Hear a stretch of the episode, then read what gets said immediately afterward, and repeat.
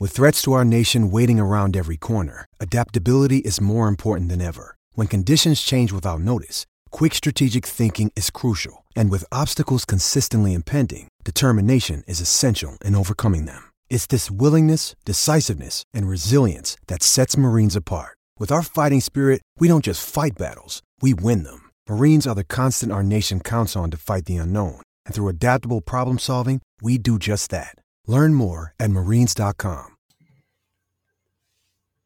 Pittsburgh Steeler fans, this is Jeff Hartman, co editor of BehindTheSteelCurtain.com, with you for a training camp recap. That's right, every time the Pittsburgh Steelers have a padded practice, you will hear me or someone from BehindTheSteelCurtain.com give you a quick rundown of exactly what took place. On Monday, the Pittsburgh Steelers hit Heinz Field for the very first time in pads. They had been practicing there due to the coronavirus and not being at St. St. Vincent College in Latrobe. And with that being the last two weeks, more of an acclimation period, more of the OTA type looks, the mandatory minicamp looks than the traditional training camp that people are known to see when they head out to Latrobe in Western Maryland. However, there was still news to cover, and we'll do that here in this short, brief podcast. First and foremost, uh, players that missed time today for various reasons. You had Maurkice Pouncey was given a personal day off. That was give, granted by head coach Mike Tomlin. Mike Tomlin also added that David DeCastro, although he was present, did not participate. James Washington also did not participate in practice. He did run the perimeter of the field uh, during practice. Uh, David DeCastro did not do any type of conditioning during practice. And Chris Wormley, he did some individual work, but stood on the sideline. And that is something that Karl Dunbar, defensive line coach, said that he's dealing with a lower body injury. And so those were the four players that did not practice. The, the latter three due to injury of some some way, shape, or form. Next, Ben Roethlisberger was back for the first time in 2020 or since week two of 2019. Ben Roethlisberger was throwing a football at Heinz Field. The last time fans saw this was the last time he played in a game, and that was when he did he never returned after halftime against the Seahawks last year. Roethlisberger looked good from all accounts, from all records. He was throwing the ball uh, accurately, had good zip on the ball. I don't know if his uh, spin rate was up to Mike Tomlin's standards, as that was a criticism of Mike Tomlin earlier in the week. But nonetheless, Roethlisberger was back. He did have shoulder pads on, helmets, no pants of any kind. For him, that's considered a fully padded practice. Uh, don't expect to see much of Roethlisberger in the coming days. They typically will have him practice and then he'll get a day off before going again. So, therefore, keep your uh, expectations for his participation coming off that elbow surgery. Keep that in check. Very, very important. Uh, obviously, Roethlisberger said that he would be on a pitch count during camp. Um, during the special teams period, the other three quarterbacks that would be Mason Rudolph, Paxton Lynch, and Devlin Hodges. Through uh, with quarterbacks coach Matt Canada watching, Roethlisberger huddled at midfield with offensive coordinator Randy Fichtner. The highlight of the first padded practice, wherever it is, is always backs on backers. And this is a very common practice at St. Vincent. Uh, it's always seems to be capped off by the Friday Night Lights practice at Latrobe High School. Uh, this year, they did back on backers Monday. Not really, not a lot of noteworthy news coming from this drill as it normally is. Normally, you hear about one or two particular players that are really doing well, that are showing up showing that they have a ton of potential.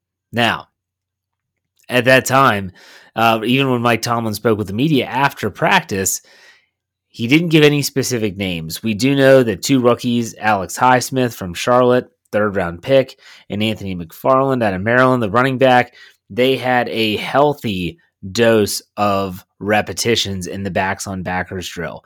Uh, some of the highlights that were listed by the Steelers public relations department TJ Watt opened with a sweet move on tight end Vance McDonald to the surprise of no one. Uh, and newly acquired tight end Eric Ebron earned cheers for his physicality with rookie Alex Highsmith. So uh, Highsmith going against Ebron. Ebron held his own, and that's not necessarily his forte, meaning blocking.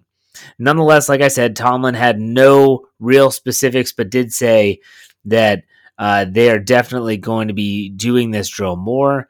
They're going to see more in the coming days, so keep an eye out for those drills. Uh, Tomlin said he just wants to see rookies get acclimated to the environment. It's an NFL competition period. To those guys that are new to ball at this level, it's a period of adjustment. All right, so the first full day in pads also featured tackling to the ground and only 11 on 11 periods.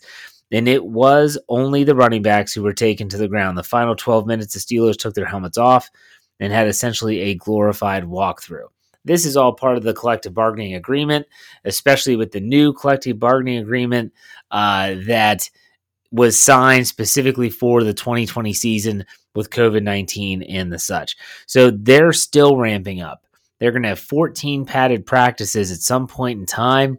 They're going to really make sure that everyone is fully prepared to play in week one. No preseason games in case you're just checking in for the first time in a long time.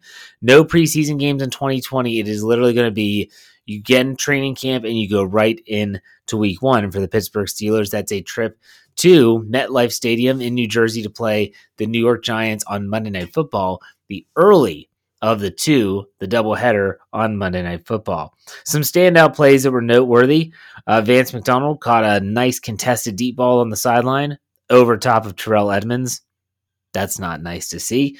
Uh, from a pass from Roethlisberger, so that was good. Also, rookie Chase Claypool, who is uh, a lot talked about a lot of him being a red zone target, had a nice leaping catch from Roethlisberger in the end zone. TJ Watt making closing tackles in quick succession in the one live 11 on 11 period.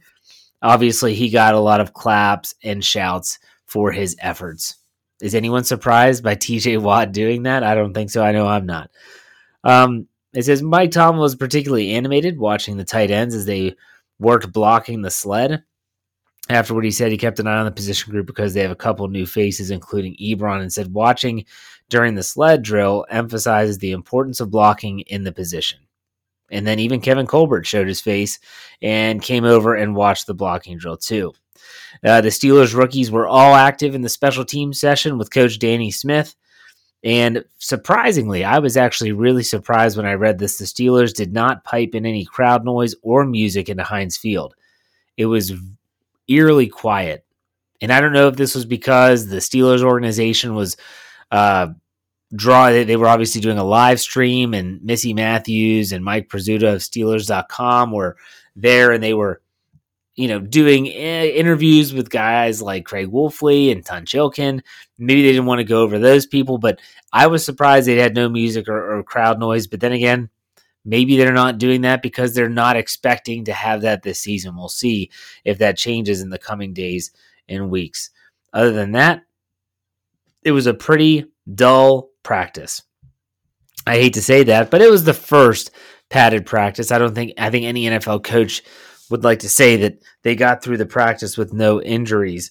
Uh, the Steelers had some injuries going into practice, but nothing reported. You hear some other stories of players that are gone for the year.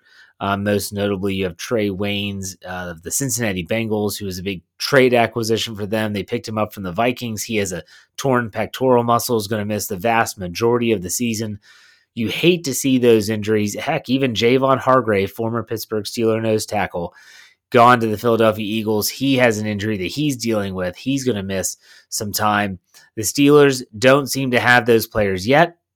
Don't worry, I just knocked on wood, but there's still a lot of training camp left. Again, you will get these brief recaps every evening that the Pittsburgh Steelers have a padded practice.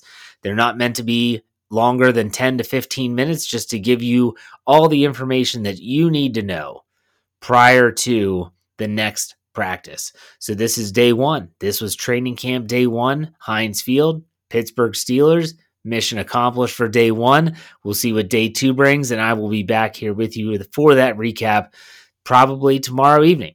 Therefore, stick around make sure you follow us anywhere that you get your podcast, whether that's on iTunes. Uh, if you do listen on iTunes, make sure you give us a five star rating if you enjoy the content, and make sure you uh, give us a good comment. We really appreciate it. It helps with our exposure. If you're listening on Spotify, follow the channel. uh, Google Play, Stitcher, Anchor, you name it, even on Pandora.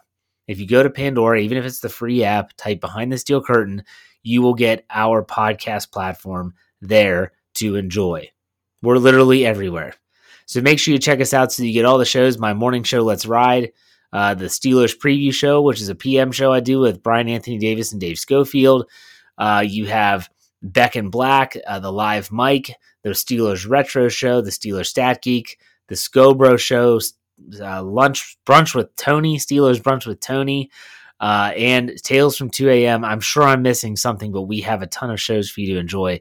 I hope you check those out. That's a wrap. Day one in the books. I'm Jeff Hartman. Stay classy, everyone. We'll see you next time.